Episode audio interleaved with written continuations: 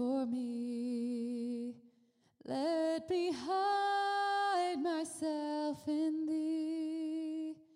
Let the water and the blood from thy wounded side which flowed be of sin the double cure. Cleanse me from its guilt and power. Nothing in my hand I bring, simply to thy cross I cling. Naked come to thee for dress, helpless look to thee for grace. Foul I to the fountain fly. Wash me, Savior, or I die. While I draw this fleeting breath, when mine eyes shall close in death, when I soar to worlds unknown, see thee on thy judgment throne. Rock of ages, cleft for me, let me hide myself in thee. As we continue our study in Galatians, we're in chapter 1, verse 13. We're looking at really the whole section from 1:13 all the way to the end of chapter 2. And what we have here is Paul's testimony. This is one of the most autobiographical sections of all of Paul's letters. And one of the reasons he gives his testimony is because he's giving it to us, not just so he can talk about himself, but as a pattern for imitation. We're supposed to model ourselves after him. He'll often say, imitate me as I imitate Christ. But the real question is, what exactly are we supposed to imitate? I mean, if we want to have the type of experience that Paul had on the Damascus road, are we supposed to go to Damascus and rent a donkey and ride around on it until we see a blinding light? Is that what we're supposed to imitate? What are we supposed to imitate? So let's think about that. Notice verse 24. And they were glorifying God because of me. That's the point. The point of the testimony is to result in the praise of God. That should be the result. Not celebrate himself, not talk about himself. It should result in praising God. And there's a couple things that are going to need to be present in the testimony in order to bring about that result. Do you notice, if you read through this section, the origins of the calling, the origins of grace. Paul goes out of his way to show that it comes from God. It's not something. You have this repeated refrain. He did not receive it from man. He was not taught it. I did not immediately consult with flesh and blood. I did not go up to Jerusalem. It was not according to man.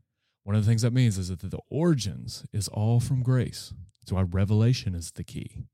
It's independent from human values, not according to man. He now walks to the beat of a different drummer. His path has been reoriented to walk in line with this good news. And so there's a couple keys for understanding this testimony and anyone's testimony. One of the things he's going to go out of his way to show is, first, this remarkable act was not the next step in his journey. Notice how he focuses on how he was progressing in Judaism beyond his contemporaries. And then this radical reorientation by the gospel was not the natural next step. He's totally turned around. And so you have, in one sense, this tension, because on the one hand, his previous life was essential preparation for his conversion, but his conversion was not gradual. There was a definitive break.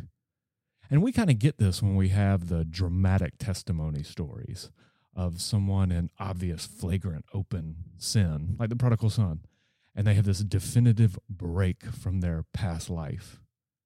But what does this mean for those who, in essence, are second-generation Christians who grew up in the church, in the shadow of the gospel? They've breathed the air of grace their whole life.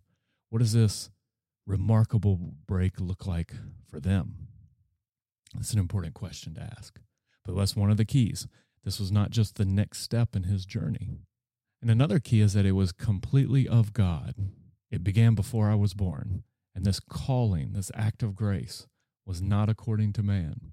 So we look at these things and think, all right, what actually here are we supposed to imitate? And I think the primary thing that we're meant to imitate is that the revelation of God's Son, this act of Jesus' death, resurrection, ascension, this gospel, this event, is now the supreme authority in Paul's life. It is the supreme category by which he views everything. He now is no longer a Jew who's in, quote-unquote, Judaism.